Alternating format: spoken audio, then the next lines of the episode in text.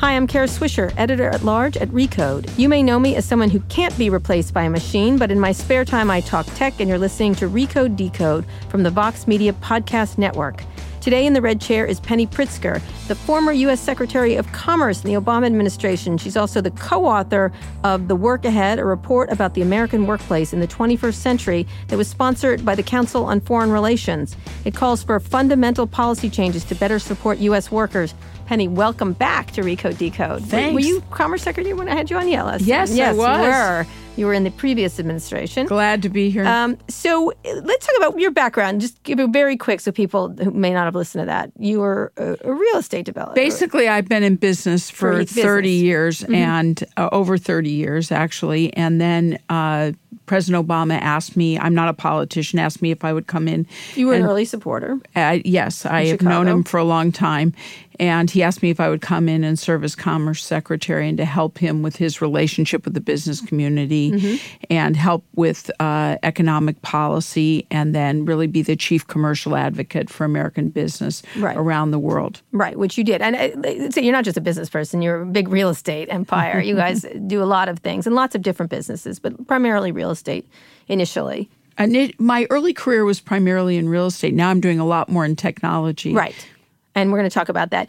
So you served as Commerce Secretary. Just go over your biggest hits. Um, what, what, what was your focus? Well, my focus was a lot on attracting foreign direct investment because it creates great jobs in the United States and great opportunity. The first ever digital agenda for the United States. Um, I also focused on a skilled workforce, which we'll talk about more later, and unlocking our data.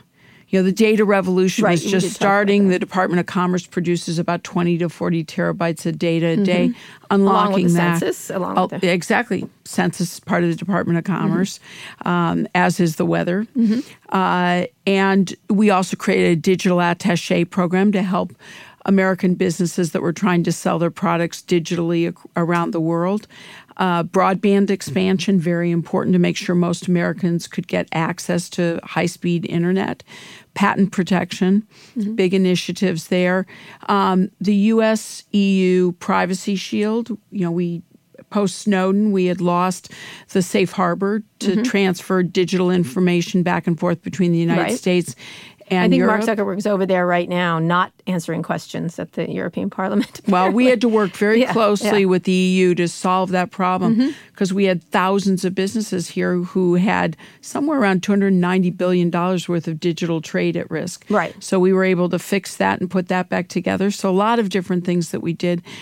Very exciting. Uh, you know, advanced manufacturing. Mm-hmm. I also worked really hard. We did 14 advanced manufacturing institutes called Manufacturing USA around the United States. The goal being how do you take great ideas that are sitting in the laboratory and get them to market in the next five to seven years so the United States could lead, whether it was in composite materials or it might be in different forms of energy Things we can make here. things we can make here like and sell not only phones, yeah. not only sell here but sell around the world. Yeah, I love the name advanced manufacturing. It sounds so promising. That's one of those promising. It is promising. It is promising. So, what would you say your overall take as, as secretary was? What was your theory of what the Commerce Department, being in government? Because you were a business person moving to government. Mm-hmm. My thesis of the Department of Commerce is we were a service organization. So whether we were the census full of data or the weather service full of information that was needed every mm-hmm. single day, or we were offering you a patent or a trademark, or if you had sensitive material you wanted to send, you know, sell around the world, we'd give you permission if it mm-hmm. you were selling to people that we thought made sense. So I viewed the Department of Commerce as a service organization, and we really we put together a strategic plan that really focused the whole department and said we're going to do trade and foreign direct investment. We're going to focus on innovation, a better skilled workforce, advanced manufacturing, digital policy, data, making our data more available, Mm-hmm. and then environmental intelligence, which is really what NOAA Right. provides. And the view was our customer was first the business community because they're the ones who are using our capabilities the most but also was to help the rest of the government be more efficient Right. And one of the things was digitizing each of these agencies, which they hadn't been. That was a big push during the Obama exactly, exactly. It was really amazing how far behind the department was. When I arrived, our email didn't work. Mm-hmm. You know, go out for four hours a day, and people would tell me that was normal, and mm-hmm. I said, no, that's not normal. It's not mm-hmm. the way it works in the real no, world. No, it doesn't. Yeah. And we really, we in fact took the department to the cloud. Mm-hmm.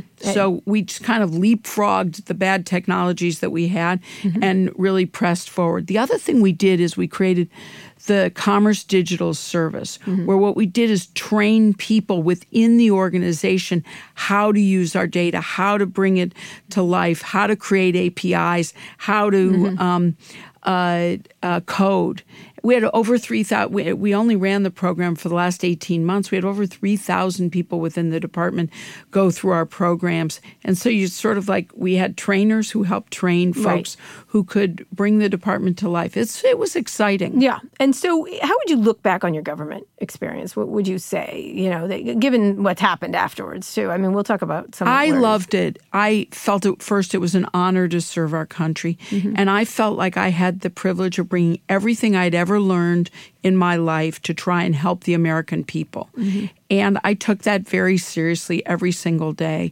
whether it was trying to you know bring more jobs here to the United States maybe through travel and tourism policy we were mm-hmm. on a plan to have 100 million travelers to the United States that's all gone awry now mm-hmm. i mean but you know with travelers comes uh, e- enormous job creation yep, yep. here. We were bringing factories from around the world to the United States. Mm-hmm. Uh, we were, and so I felt that you know it was exciting. We were building bridges with Mexico mm-hmm. because the supply chains of the United States very much extend into our partners in Canada mm-hmm. and Mexico. But the infrastructure, both uh, if it came to air uh, infrastructure or our border crossings for goods and services were really antiquated. And we worked closely. The vice president put me in charge of the high level economic mm-hmm. dialogue on his behalf.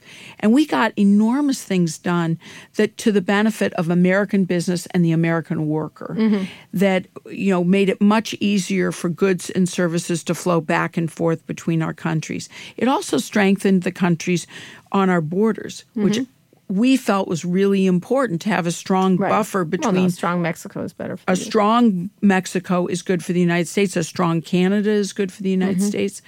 Um, so I felt as a business person who spent, you know, had mm-hmm. time in government for three and a half years, that it was extraordinary, and it changed my view of the world. Um, and I also felt that it was possible to work with across the aisle. Mm-hmm. I mean, we I, we worked with everyone. Even Ted Cruz said to me, he said, "Commerce is a bipartisan issue. Mm-hmm. We ought to be able to work together," and we did. Right. I mean, I had the um, my uh, authorizers and the members of Congress that uh, also gave us our uh, money were Republican leaders. Mm-hmm. I worked very well with them. Mm-hmm.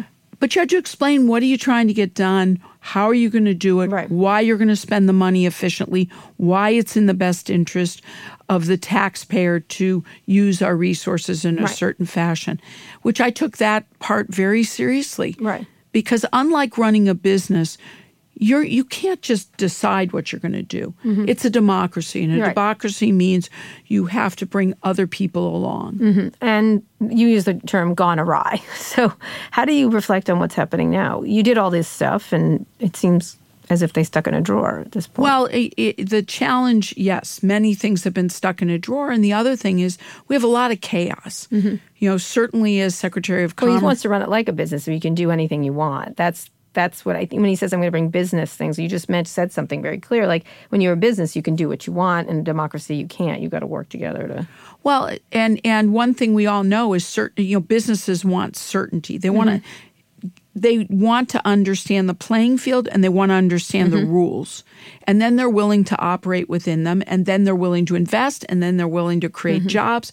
So we were very focused on job creation. Mm-hmm. But what we knew is the federal government doesn't create jobs private sector creates jobs. Right. So we had to create the conditions where the private sector would, would want to that. invest and grow and create jobs. Mm-hmm. And that was a very much a focus of ours because remember, it's hard to remember when we started, when I came in, I think unemployment was around 8% when, Mm-hmm. you know, President Obama came in, it was north of 10%. So we were very focused on job creation, but we understood that's not the government doesn't create those jobs. Mm-hmm. Right. And what we knew is is that you needed to create also greater certainty so that companies had conviction That they're and be- clarity Right. that they would take a business risk, but they didn't want to take a geopolitical risk, if you will, or a geoeconomic Mm-hmm. Sure. risk Sure.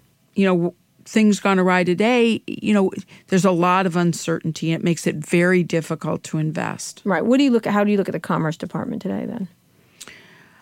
Well they seem very focused on the trade deficit which was not a focus of ours Mm-hmm. Right. i mean the trade de- the factors that go into a trade deficit are much bigger than trade agreements Mm-hmm. so what we were focused on was how do we open our markets so that we get more investment in the Mm-hmm. Inside united country. states so that which creates jobs and creates opportunity and economic benefit for americans Mm-hmm. Right. We were focused on market access to other countries and Mm-hmm. working with other countries to be able to um, have easier access into their uh, economies. Right. And, you know, it wasn't always easy. Mm-hmm. And we had a lot of success, but we ran into also a lot of challenges. Mm-hmm. You know, what I worry about is you, it takes a very sustained, consistent effort to make change across, mm-hmm. if you want, in trade relations. If you Right. think about TPP, I mean, mm-hmm. we're questioning what leverage do we have with China. Right. Well, we threw out TPP. Mm-hmm. Um, it took, I think, north of six, seven, eight years to get TPP put together. Right. You can't just like say, "Oh, okay, I want to do a new deal," and and that's all going to just happen Right. quickly. Right. And so that's the challenge that I think we face is understanding what are the rules now. Right. Nobody seems to To know know. what and look at the China thing right now. whether it's China, well, Mexico, it was started Canada, off with the, we're gonna we're gonna shake you down, and then giving up on that. We're gonna we're gonna deny you this, and then give. It looks like saying something crazy, and then walking it back. Yeah, I don't understand the strategy. I can't make sense of it. Right. And it seems to be that the positioning changes day to day. Well, it's because I think internally there's people who disagree with. There each other. seems to be. I'm. I don't. Ha- I'm not privy to that. Mm-hmm. Um, but what I know from an as someone who's a business person, Mm-hmm. it's very hard to sort out. It's very hard to figure out then where do I want to put my capital Mm-hmm. so that I can, you know, create economic activity, which is, I think, frankly, what everybody wants. right creating economic and and fairness. Are there anything that you think is very um, okay to focus on trade deficits and, so for example, with China, take on the China issue? Well, I right think China, look, w- th- there's no doubt there's a challenge with market access in China. Mm-hmm. I've said this to the Chinese. It's not like this is news from me. Right. And certainly this administration is is attacking that issue. Mm-hmm. There's no doubt there's challenges about intellectual property protection. Mm-hmm.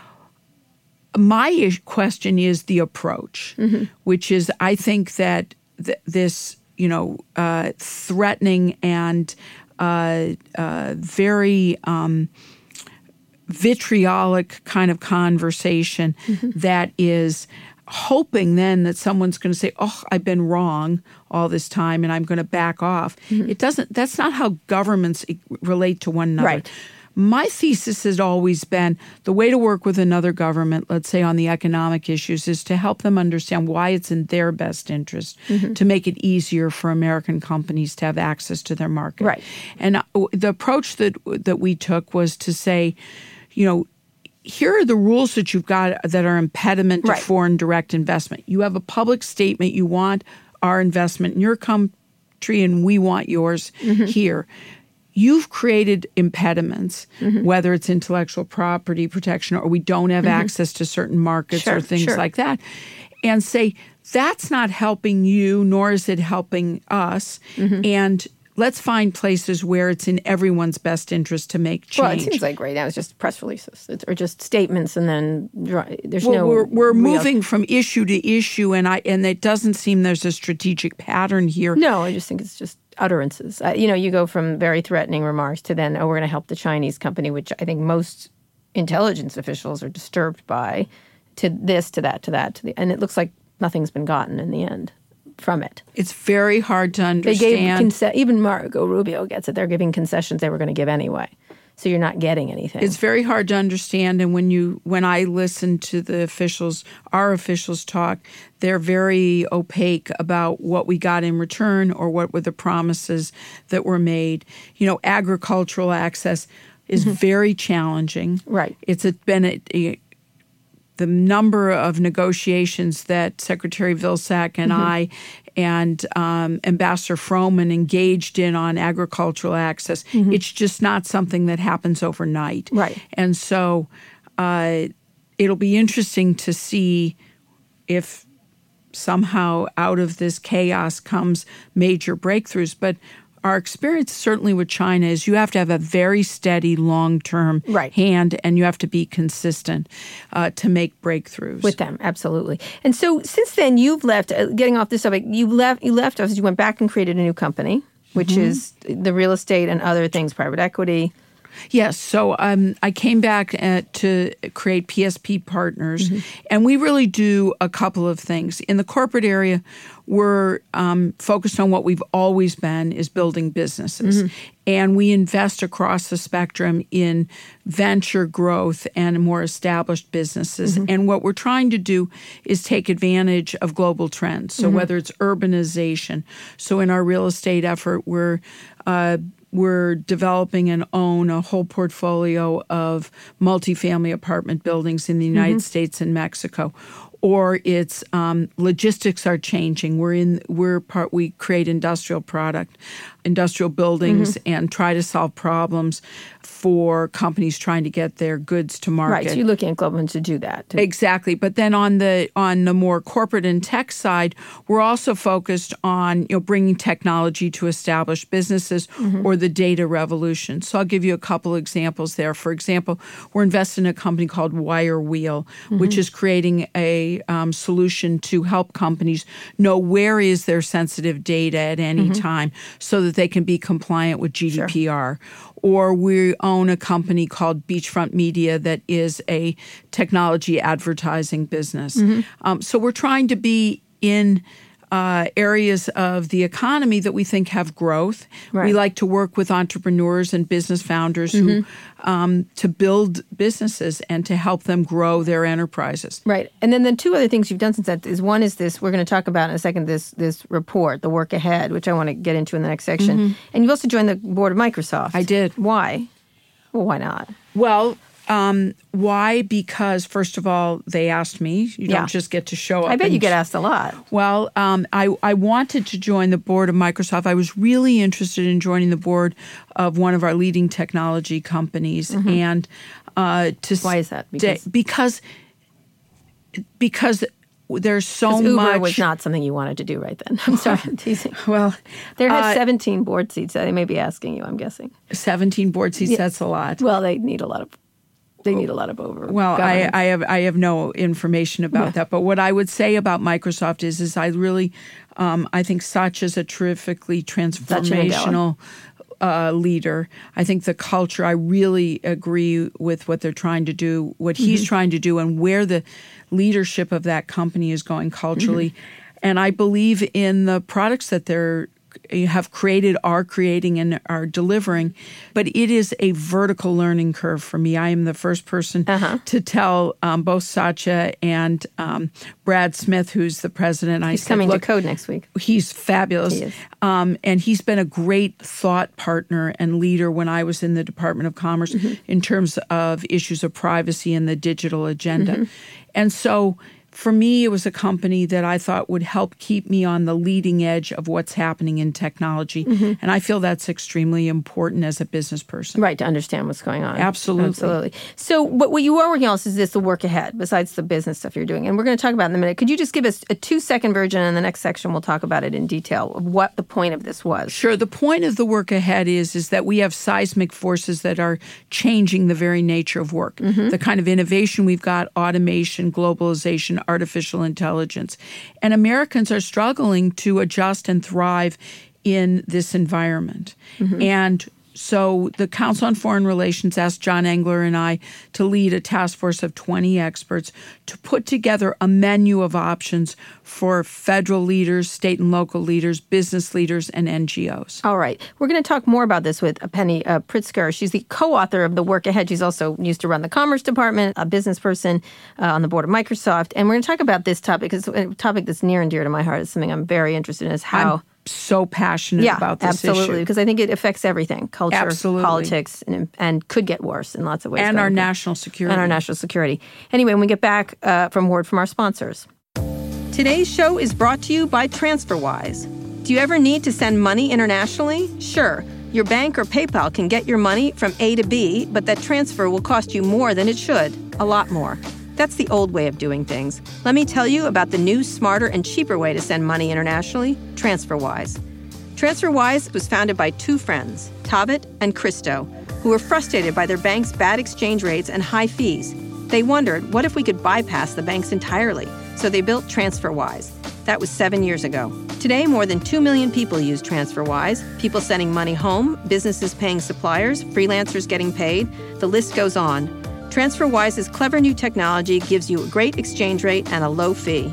So it'll put some extra money in your pocket for more important things. No one has ever said it's important that my bank gets some extra money. Test it out for free at transferwise.com slash podcast or download the app. Once again, that's transferwise.com slash podcast. It's the wise way to send money. I'd also like to tell you about one of our other podcasts, Recode Media with Peter Kafka. Peter, who did you talk to this week? Kara, this week I talked to Roman Mars. He is the uh, guy a name. behind. It's a great name. He's got a great voice. You're going to be blown away by this guy's voice. He's a podcaster and a radio broadcaster. The guy behind 99% Invisible, Oh, fantastic. which you've heard before. He's sort of the co-founder of Radiotopia, which is a very cool podcast network. So we had a good, short, concise conversation about podcasting. Sounds great, Peter. You can find Recode Media on Apple Podcasts, Spotify, Google Play Music, or wherever you listen to podcasts. We're here with Penny Pritzker, the co-author of The Work Ahead. She was also Commerce Secretary in the Obama administration, business person, Microsoft board member, everything else. We were just talking this Work Ahead. So talk about what some of the content of this is, because as you know, I'm I've been doing some TV shows on this topic and where it's going, because I think it impacts everything. Well, first of all, you're doing. I love your interviews that you're doing on this. It's it's really important. Look, the Pew Research has said 75% of Americans are really they have enormous angst about their job that they have today and about the future of their family. Absolutely. And you know, uh, I always like to make this personal. I like to think about who are the people that we're talking about, and I think about you know Corey Powell from the South Side.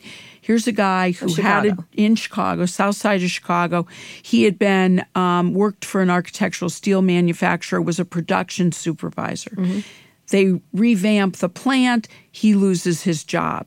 He can't find work for a year. Part of his challenge was he didn't know how to explain. If he'd been a supervisor, he was a manager, he had technical skills, he didn't know mm-hmm. how to present himself. Mm-hmm. Uh, and on social media, on Facebook, he finds out about skills for Chicagoland's future. Mm-hmm. And he basically is given coaching and skills training and then has a job today at another company called Freedman Seating, uh, which is a manufacturer of mass transit seats. Um, and he's had two pay raises, he's been promoted. The challenge out there is the workplace is changing. And how do we, as help Americans, manage the change in the workplace, whether it's in manufacturing or it's in accounting or it's in white collar work? It's happening to all of us. Right. And I think it, it, you know what's interesting is this past election I think was all about work. I mean, we, you Mm-hmm. can point to racism, you can point to a lot of fear mongering, but this is a candidate who took advantage of the fears. That's Yeah. what it, and and then a, another group of people that didn't have solutions to those fears, didn't have answers, enough answers about where work was going. And I think if you could boil it down, there's there's all kinds of issues around an interesting candidate, but ultimately it was about work, as far as I could tell. Like people worried about where it's going, and the the, the topics I think you just uh, alluded to. One was automation and robotics. I think you put those together. Mm-hmm. Yes. The changes in transportation, self driving, and Yes. infrastructure, AI, and all, and all the uh, machine learning and all the out parts of that. And then the general feeling that some of these jobs are just not going to be there in the future. That the way it's it's as if we're going to farming as we did from farming to manufacturing. Something is about to change really significantly. I think we're in the change, mm-hmm. and what we haven't done is acknowledged that mm-hmm. and said we need a systems change. We need a cultural change. First of all, lifelong learning has got to be available to everyone, right? And we also have to better connect and better link the both your education and your skills training to jobs. Right. There are new jobs. There are all kinds of jobs being created. Mm-hmm. I haven't spoken to a CEO in this country, and I spoke to uh, probably 2,500 when I was mm-hmm. in commerce who didn't tell me I can't find the skilled workforce I need. Right. And yet you've got people who are unhappy with the opportunity in front of them. Mm-hmm. And then the third thing you've got is I was just in Toronto this past uh, week, and Toronto is growing at 1% a year. Mm-hmm. And many of those folks are people who are working for American companies that are having to locate in Canada mm-hmm. because of the immigration policy. Right. So well, get to immigration. We need we need a systems change in in terms of the workforce. You know, basically our our thesis is that um, lifelong learning has got to be available to every American. Mm-hmm. We've got to make Pell Grants more flexible, MAP grants more flexible. We need to make it more transparent for individuals to understand how do I get from where I'm at? I'm in 10th grade. Mm-hmm. I want to become somebody who works in AI. Mm-hmm. I may not even understand what AI is, right. but how do I get there? Mm-hmm.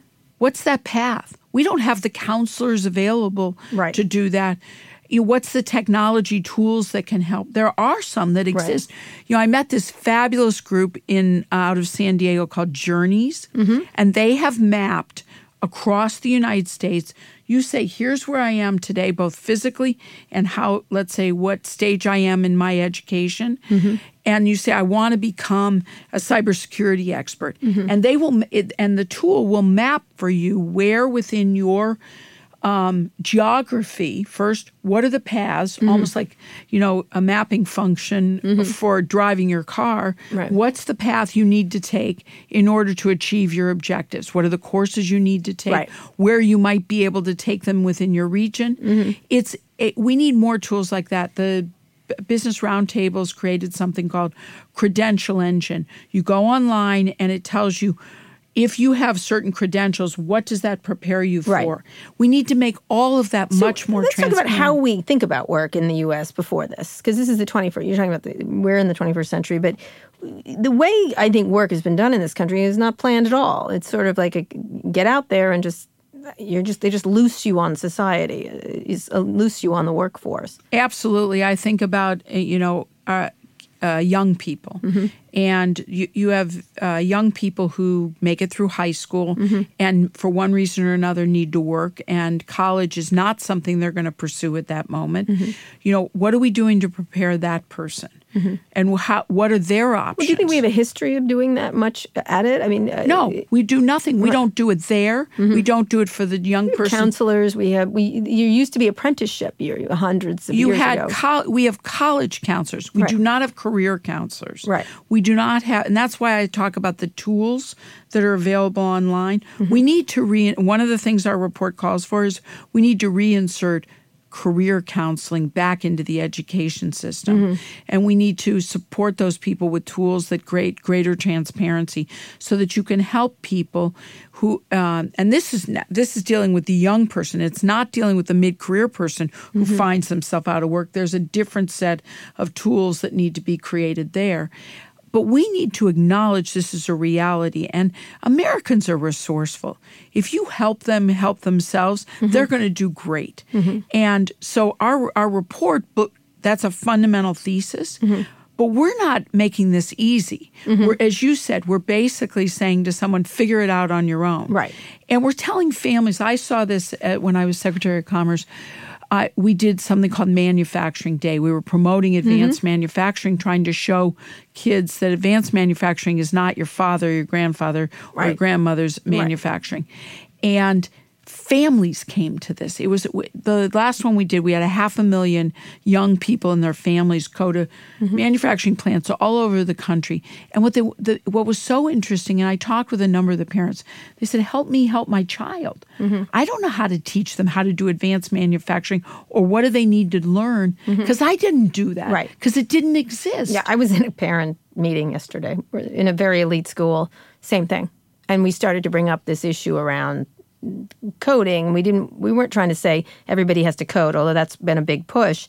It, that it was beyond just learning how to code. It's how to understand the next society. And all the parents, educated parents, very wealthy parents, just were besides themselves too. They're like, I don't know what to tell my kids. Like exactly. So this is a problem. And imagine you don't. Have, I was like, don't be a radiologist. That's that's my first yeah. piece of advice. But imagine you don't have parents of means and mm-hmm. you're really trying you're just trying to navigate mm-hmm. the system and the system is there's nobody to really to help you. Right. And and so we need this is why i say we need a systems change. Mm-hmm. like you mentioned when we went from the agricultural age to the industrial age at that time the united states government made major policy. We made public high school mandatory. We made certain courses mm-hmm. mandatory.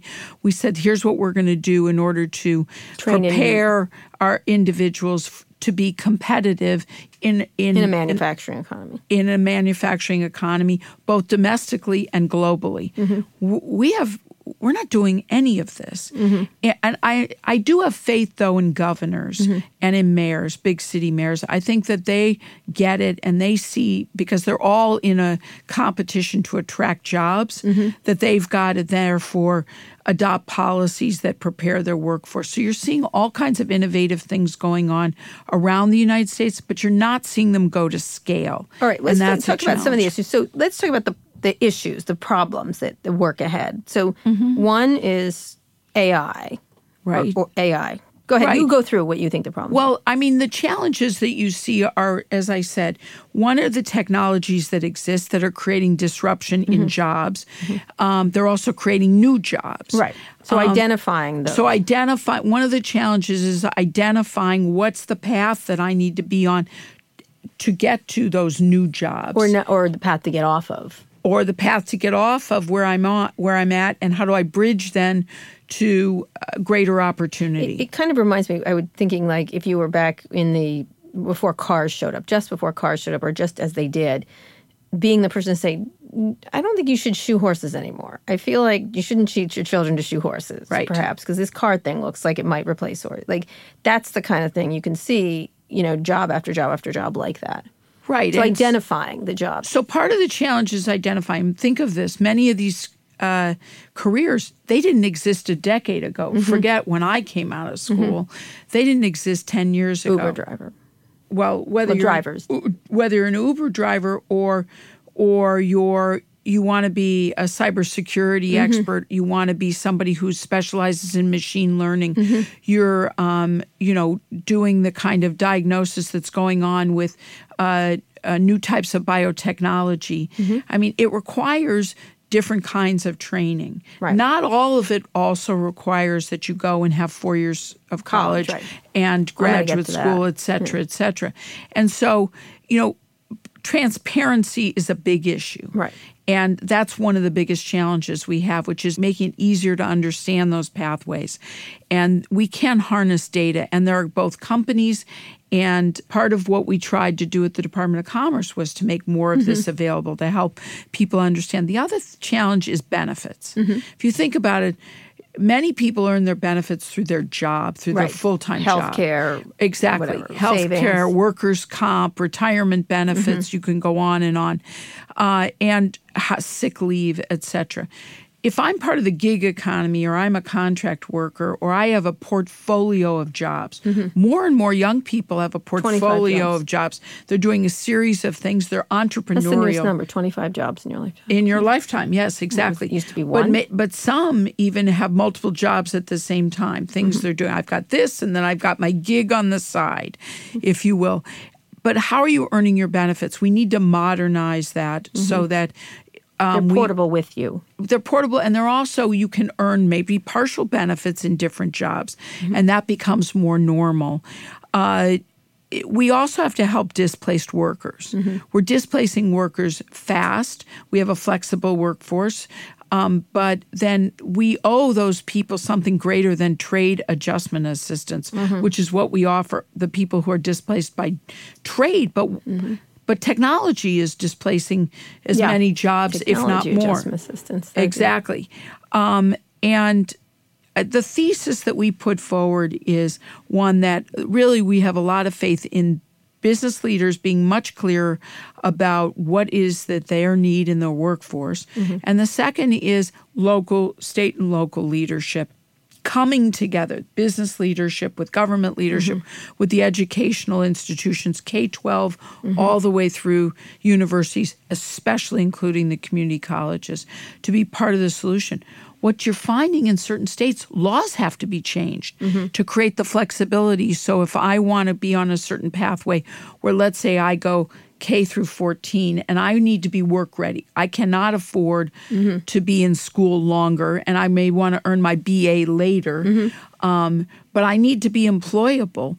I want to be start taking courses in high school that maybe are offered at the community college. You need to be able to change laws that allow for that. Right. So you see states like Delaware or Colorado or South Carolina that have done this, and it creates greater opportunity for folks. What about the idea of coding? Like this is something that get that's caught on to Silicon Valley all the time. I don't. I think it's it's sort of a dumbed down version of something important. You you sort of hear them saying it's like that's not really what you want to how you want to position it. That it should be like learning in Eng- English or something like that.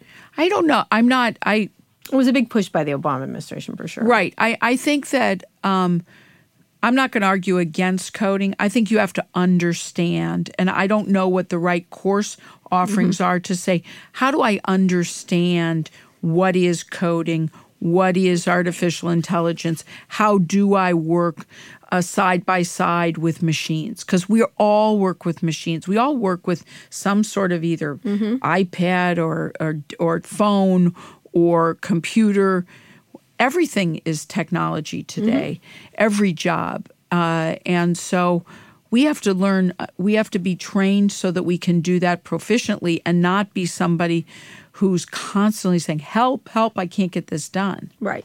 When we're talking about this idea, is you have machine uh, skills in U.S. leadership.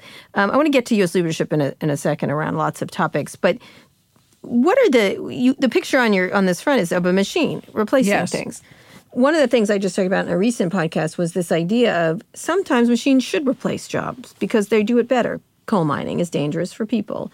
Right. Machines should probably do the work, or robots of some sort. There's all kinds of jobs where machines do a better job. They're cheaper. They, they do better. Should we, when you think about when you say machines, what do you mean by that? The work ahead, because they're they are going to replace.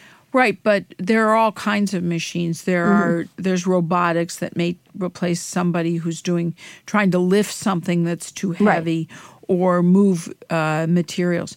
But then there's machines like drones. Mm-hmm. I mean, drones could, for example, if you think about inspections of telecommunication towers or mm-hmm. wind turbines or things like that, it's dangerous to send an individual. That's right. Why do there. it?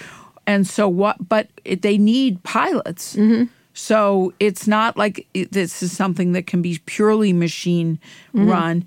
The machines on a manufacturing floor need people to monitor and manage mm-hmm. and adjust as products change.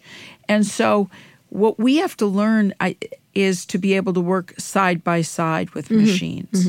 And then when you're talking the skills people need, talk about Right. those. What you've identified. So the skills, it's everything from we have a significant part of our population that's just not even job ready. No. So basic soft skills. So I hate the word soft because these are fundamental skills that we take for granted in many instances that children are learning. Um, but in many cases, there's not been someone to model the basic workplace skills. How do I show up on time? How do I address folks? How do I resolve conflict at work? How do I um, uh, engage in a dialogue around a new idea? These are skills that need to be learned. And how do I do it in a way where I don't get defensive, where I where I feel that I can be collaborative? And that's a set of skills as much as it is learning how to run a um, a smart grid, Right. Or it is to learn to be a plumber, or it is to learn to run a carpet manufacturing machine. But one of the things you have to do realize is a lot of these skills are technical. They have to they, they become Absolutely. technical because and the stuff that can be. I was saying this to someone the other night, which is they were they were worried about their kids, and I said, just I think you're a smart person. Everything that can be digitized will be digitized. Yes. just that's it. Period. Cars will be digitized. We will have self driving cars. So what does that? Let's just assume that's happening, and it's not going to stop. Right. What does that mean for malls, for insurance companies, for like start to really iterate around the entire? It means idea. we're going to have massive change. Yeah. I don't know what it means for employment. Right. I'm a optimist. We seem to have figured out employment throughout history, so I think we'll figure that part out. And I'm a believer in jobs. Jobs are important for someone, not Mm-hmm. See, just I don't think there's going to be jobs. I think there Well, be. I, I, I think it's good. We're going to work 20 hours a week. well, I, that may or may not be true. I don't know Mm-hmm. if that's going to be the case. I'm an, I don't necessarily believe that's the case because we seem to be able to iterate jobs, Mm-hmm. and all I know is that we seem to need more people. We've got low unemployment, Mm-hmm. Yeah. also, and dissatisfaction with the, The skills. that- yes. and Yes. Mm-hmm. and those are technical skills. Uh, we need more people with more technical skills, but we need to also make it easier for someone who is. Uh, at different stages of their life, gaining those technical skills. Mm-hmm. Right. We don't stop learning. Right. Absolutely. So when we get back, I want to talk more about the leadership parts of it because Mm-hmm. one of the things that's happened is around immigration, around the idea this country was founded on immigration, and, Yes. and Satya Nadella is an immigrant, for example, at Microsoft.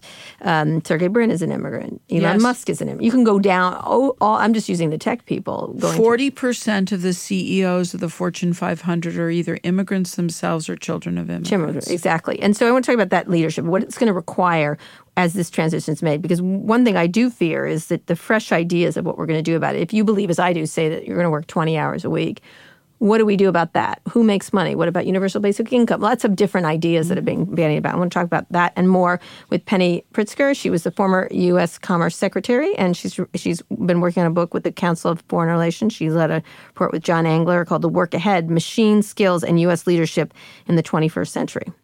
Big news Vox Media has an exciting new project they're working on with Netflix. Here's Joe Posner and Claire Gordon to tell you all about it. Hi, Recode Decode. Vox just launched a new show on Netflix. It's called Explained, and you can find it on Netflix right now. It's for people like you, people who are curious about the world around them. And here's our promise if you give us 15 minutes of your time, or sometimes 20, sometimes we can stick to the 15 minute limit. So 15 to 20 minutes of your time will take you from being just curious about a big important topic to actually understanding it. Our first few episodes explore things like Why is monogamy so important around the world? What happens when we can actually edit our DNA and take control of our own evolution. Why is the racial wealth gap in America still growing? You'll see it's Vox to its core. It's a bigger and more ambitious, yes, but still looking and feeling and sounding like us. And we'll hopefully give you the context and reporting and research that actually makes these super, super satisfying. I think the most satisfying videos we've ever made. So go to Netflix and check it out. You can search for it, you can search for Vox, or you can just go to netflix.com slash explained. We're here with Penny Pritzker. She has. Are you penned it? Did you pen this book, The Work Ahead? We, You organize. I'm teasing. We- him. I'm teasing. I didn't Nobody write every word. I. I, yes, it was a collaborative process of 20 experts. and so th- th- you brought them together to give me example of an expert, like for such as Well, we had uh, the head of Lumina Foundation. We Mm-hmm. had folks from McKinsey. We had um, uh, John Engler, former governor. We had Jack Markell, former governor. Mm-hmm. Right. Um, we had business leaders uh, from different parts of the country. So it was a really eclectic group of people. And you had recommendations here. you know, Absolutely. like, It's one, menu- strengthen the link between education and work, overhaul transition assistance for workers. Yes. Um, you know, you're giving basically advice, like a, an advice book, essentially. the way we thought about it is to Remove pro- barriers to opportunity. That's a big one. to provide uh, a menu of options options at the federal level options for state and local leaders Mm-hmm. options for business leaders what to do options for nonprofits Mm-hmm. and because i'm a do person i'm right. not a This big is what you can do. Right. yeah here's what you can do here's what uh, here and here are examples of programs that are working Mm-hmm. and so there's a uh, there's a lot of evaluation in there Um, and I think it's a very useful uh, uh, offering for, for example, what I kept in mind was think about the fact we're going to have 31 new governors Mm-hmm. next year. Hmm. And if you're a governor, how could you pull the levers in your state to make it your the people living in your state more competitive? Right, right. And uh, so this is you know our audience. We have a federal audience as well. I'm just not sure much will happen there right Mm-hmm. Yeah, now. I don't know about that. So talk about leadership. I mean, immigration. Take that as a thing. This has been an incredibly hostile administration to immigrants. Well, I, I don't get the policy. I really don't understand it. First of all, we're a country of immigrants. I'm, you know, the great You can get grand. it, fear and racism. But go ahead. you know, I I'm the great granddaughter of an Mm-hmm. immigrant, and fr- I w- went back to Ukraine, which is where my family came from, Mm-hmm. and I went to the 75th anniversary of Baba Yar, where Mm-hmm. the 32,000 Jews were killed. And frankly, I wouldn't be alive today if my great grandfather had Yep. not immigrated. So, you know, and and we have benefited from immigration. We've benefited not just economically, but as the mosaic that is our country Mm-hmm. has benefited from all kinds of thinking. So why do you think there's so much fear around it? I just went to see a tremendous thing that Laurene Jobs actually backed, the Emerson Collective, the the Carne Arena, about Mm-hmm. uh, uh, people moving across the border, like the border, the issues around Mexico. Just Well, I you're saying, strengthening Mexico would be the best thing we could do. Absolutely. So then there's jobs in Mexico. The truth is, we're the immigration from Mexico, illegal immigration from Mexico, is very low. Um, uh, you know, we we followed this caravan of of folks trying to come to the United States through Mexico. It was 1,200 people, and frankly, they were coming from south of the Mexican border. Uh, you know, a strong Mexico and a vibrant me- economic Mexico is good for the United States. But talk about but this idea immigration, immigration, this idea how it's become demonized. Well, I, I think that I think group. it's related to the topic that we were talking about before, which is the angst Americans are feeling about their jobs and their opportunity. They don't know what to do, but they're like, okay, I don't have it. Maybe somebody else does. Mm-hmm. And so I think there's a fear of the other that's been stoked, which is just the opposite of what the values have been of the United States of Mm-hmm. America. And I think that our immigration policy, we tried to get comprehensive immigration uh, reform done in the Obama administration. Mm-hmm. It was a huge priority, and we would have benefited so much because we do this extraordinary. You know, if it, if you're a refugee or you're someone trying to come to the United States, mm-hmm. you go through five, seven years of a process. You go through mm-hmm. so much review. It's unbelievable. What we're not allowing is think of this today 50% of the people are getting a master's or a PhD in STEM fields today are people from outside the United States, educated in our schools. Mm-hmm. Right. And we're asking them to leave. Right. They want to stay. Yeah, so that's crazy. It, it, it is crazy. It brings it back to it, it removes innovation. You, one of these recommendations is keep it here in this country. keep the innovation here and Mm-hmm. and you know if you're an immigrant you have to be entrepreneurial and innovative because how the heck did you get here right we don't make it easy Mm-hmm. Right. it's very hard yep. and you have to have resiliency and you have to have stick to itiveness and i'm not saying immigrants are more resilient but what i will say is is that immigrants do form new companies Mm-hmm. f- at a higher rate than uh, americans do Mm-hmm. and and the other problem that I saw firsthand as Secretary of Commerce is we have American businesses that are putting jobs today in Canada and other parts of the world because they can't get the talent here. Right. And they just please, they would beg me, please let us get these people in so that they can do their work here and they can buy our products here and they can be part of our communities and they can, Strengthen you know, strengthen our economy. But I think there's a lot of people who feel, okay, that's great, except it's not helping me. And I think that that's part of so this what is it hard at, divide. at the success of these messages against immigration? I'm sorry, What's this? Why? Why are they sinking in? Why are these feelings? Because of just plain old fear of what's coming.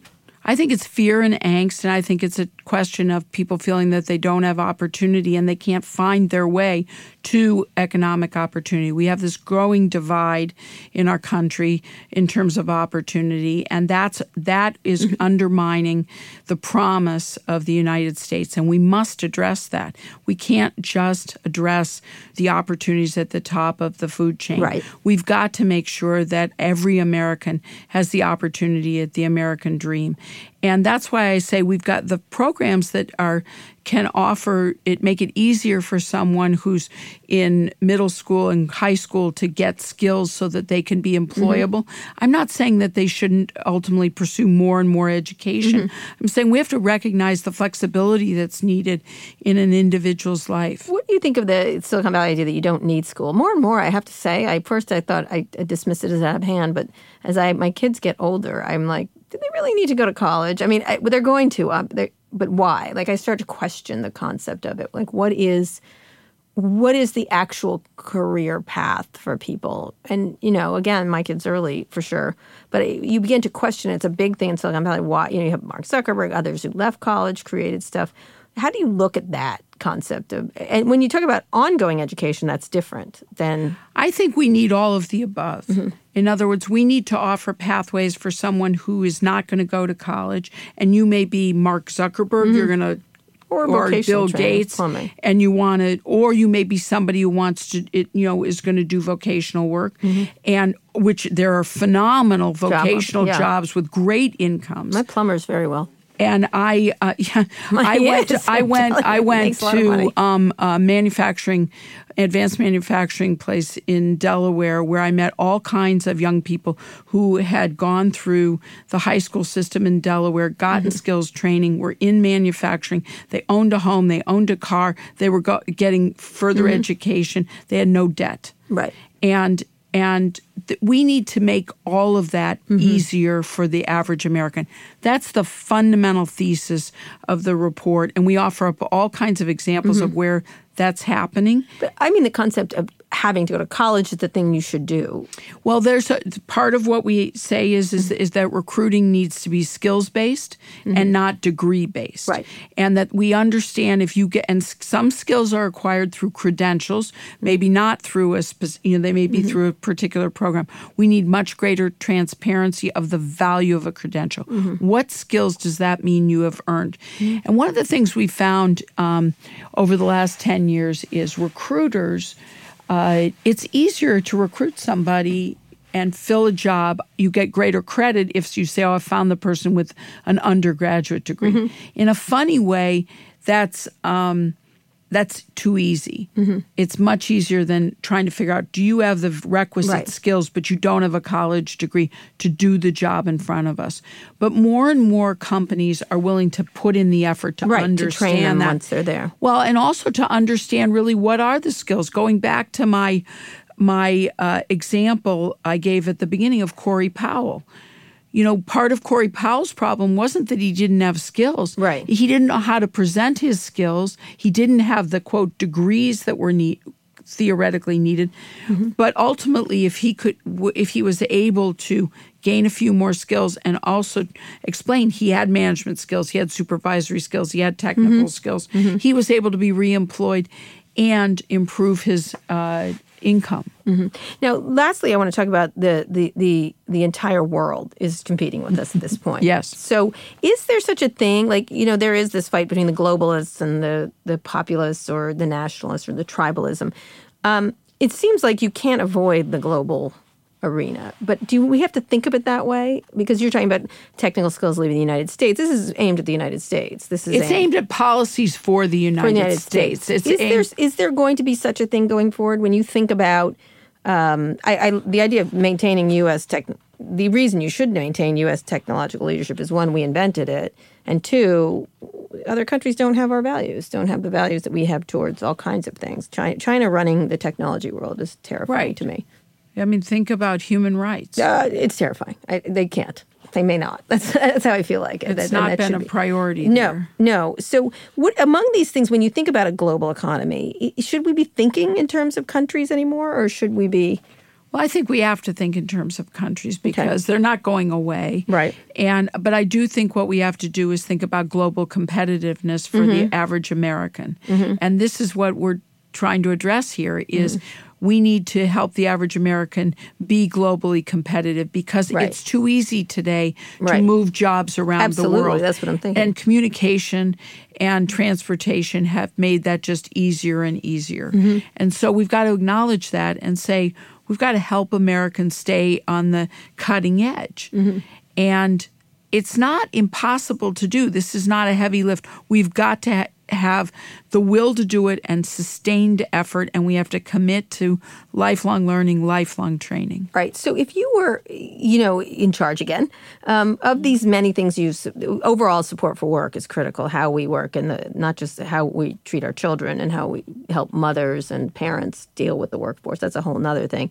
But um, of these things, what do you think in the near term, medium term, and long term are the most critical elements? If you go like what, pick one thing that's critical in the next five years. Well, I think that we need to adjust our education and workforce training system mm-hmm. so that it's got greater flexibility. Mm-hmm. 30% of Americans graduate from college, 70% don't. We can't write off the 70%. percent Uh, we've got to create that greater flexibility and the ability to be learning and earning at the same time. Uh, I think that is, and, and that requires a mindset shift, a policy shift, a um, Give me a policy, give one policy you put into place that would. well, it's it's how you run your educational funding. So, uh, making the Pell Grant more flexible so that mm-hmm. it supports all kinds of learning, Not just college, yeah. and so that would be one policy that should be bipartisan that mm-hmm. we ought to be able to get done. Mm-hmm. I think that um, continuing to, frankly, making the United States, continuing to make the United States an attractive place to invest because companies have choices now all Right. over the world. Right. And so you can't just have a workforce. You also Yeah. have to have rules and this. regulations and um, and and an attitude and an atmosphere that's welcoming to to all peoples. Mm-hmm. Right. And that is something that I think, is think- absolutely critical. I think this Bezos sort of a little bit of a circus around the headquarters, the second headquarters thing that he's been doing, Jeff Bezos and Amazon. Yes. It's kind of interesting. I'm, I'm, I'm horrified and fascinated by it at the same time because it's sort of like a weird competition uh, for his jobs. But the stuff that the part I do like is the, comp- the, the city's understanding what they have and don't have in order to attract that particular thing. Whether they're going to get benefits from it, we'll see. It being there, but I someone was talking about a state, and I was like, no, they're anti-gay. Like he he won't locate there, and they it was and they were like, what do you know about that? I'm like, I'm telling you, he will not locate. I know this company. I know this person, and so it just zeroed them out. And I was thinking those state legislatures are idiots. They're going to lose all this uh, you know economic benefit.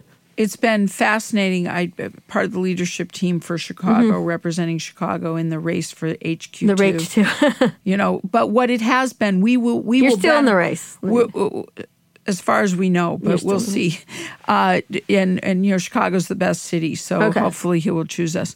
But we've learned an enormous amount. We did an enormous amount of research about Mm-hmm. ourselves and comparative research that has helped us understand where we're, you know, what makes us attractive and where we need to work. Mm-hmm. And what's really cool is our private sector and our educational system have come together to say we're going to address the places that we assess we could do better, and we're going Mm-hmm. That's to what I mean. promote the things that we think we've got figured out already. Mm-hmm. And that's very, to me, it's been um, Well, it's a, good big think about. learning, a Yeah. big learning. What's the biggest plus of Chicago?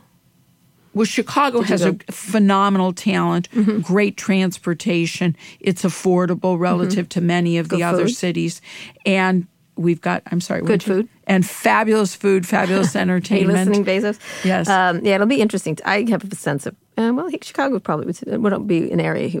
I'm just, it was really interesting because I was arguing with someone from a southern state. I'm like, you're never getting it. It's never happening for you. And it, it's really a disappointment that your legislators don't understand if you want, you know, and this, that's more important than jobs.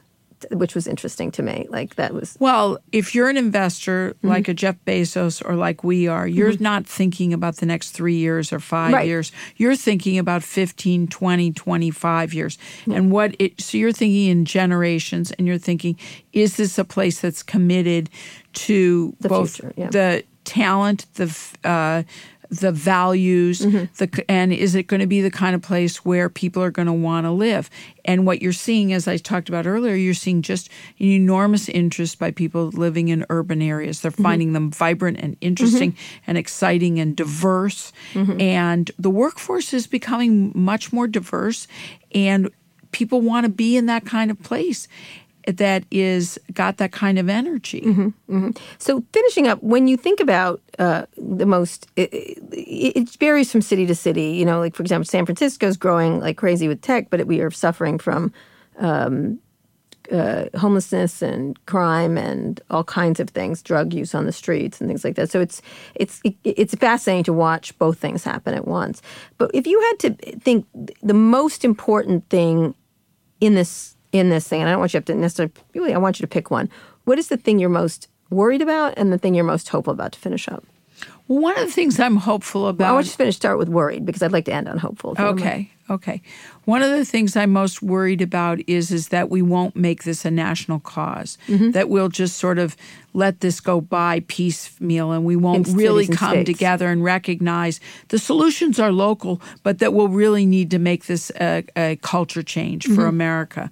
Uh, I think I'll pick one very specific thing I'm hopeful about Mm-hmm. is the focus that seems to be around apprenticeships Mm-hmm.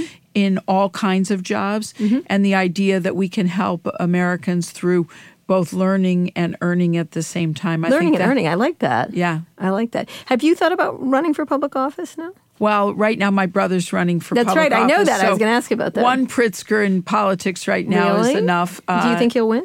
I do. Yeah. I think he'll be a great Who's governor. running against? The state of Illinois. He's No, running against uh, Governor Rauner, Oh, right. Okay. who's also a friend. So Yeah. it's, but you know, You're my, I voting think- for your brother, though, right? Oh, more than voting for. I'm I'm I'm all in for my brother. But in, but you've never thought because I think government is very important to this. The, the right I, people in office. absolutely. You know, Absolutely. just just watching that hearing with Mark Zuckerberg, I was like, that's enough. These people cannot stay any longer. The ones that don't understand technology or future are the right questions to ask.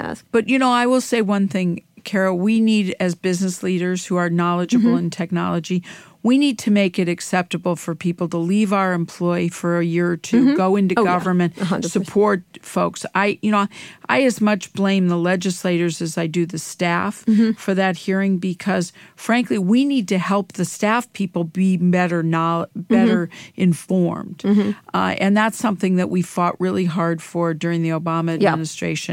Trying to build those bridges. And folks came from the Silicon Valley, Yeah. from Seattle, and other parts Right. of the country to help us. They did. And they felt the same way I did. It's an honor to serve your country. Mm-hmm. But now they're not there. Just so you know, they're all Yeah. gone. Now I know. They don't have a head of the science office. That's an astonishing. it's amazing. When you have a report like this, they don't have a head of science or technology or anything else. It's just, it's. I, I don't know how this can happen. You know, at least it's delayed for a number of years for sure. But that's my opinion. You don't have to say it, Penny.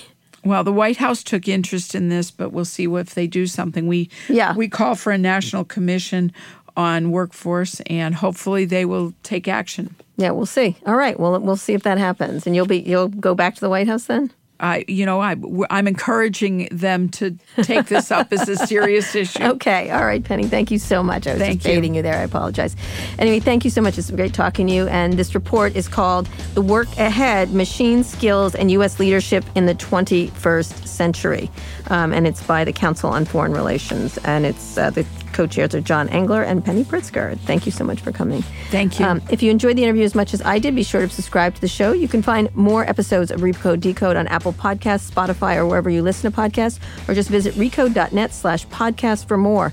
If you have a minute, please leave us a review on Apple Podcasts. Tell other people about the show. This helps them discover great interviews just like this one. Now that you're done with this, you should check out our other podcasts, Too Embarrassed to Ask and Recode Media with Peter Kafka. You can find those shows wherever you found this one. Thank you for listening to this episode of Recode Decode, and thanks to our editor Joel Robbie and our producer Eric Johnson. I'll be back here on Saturday. Tune in then.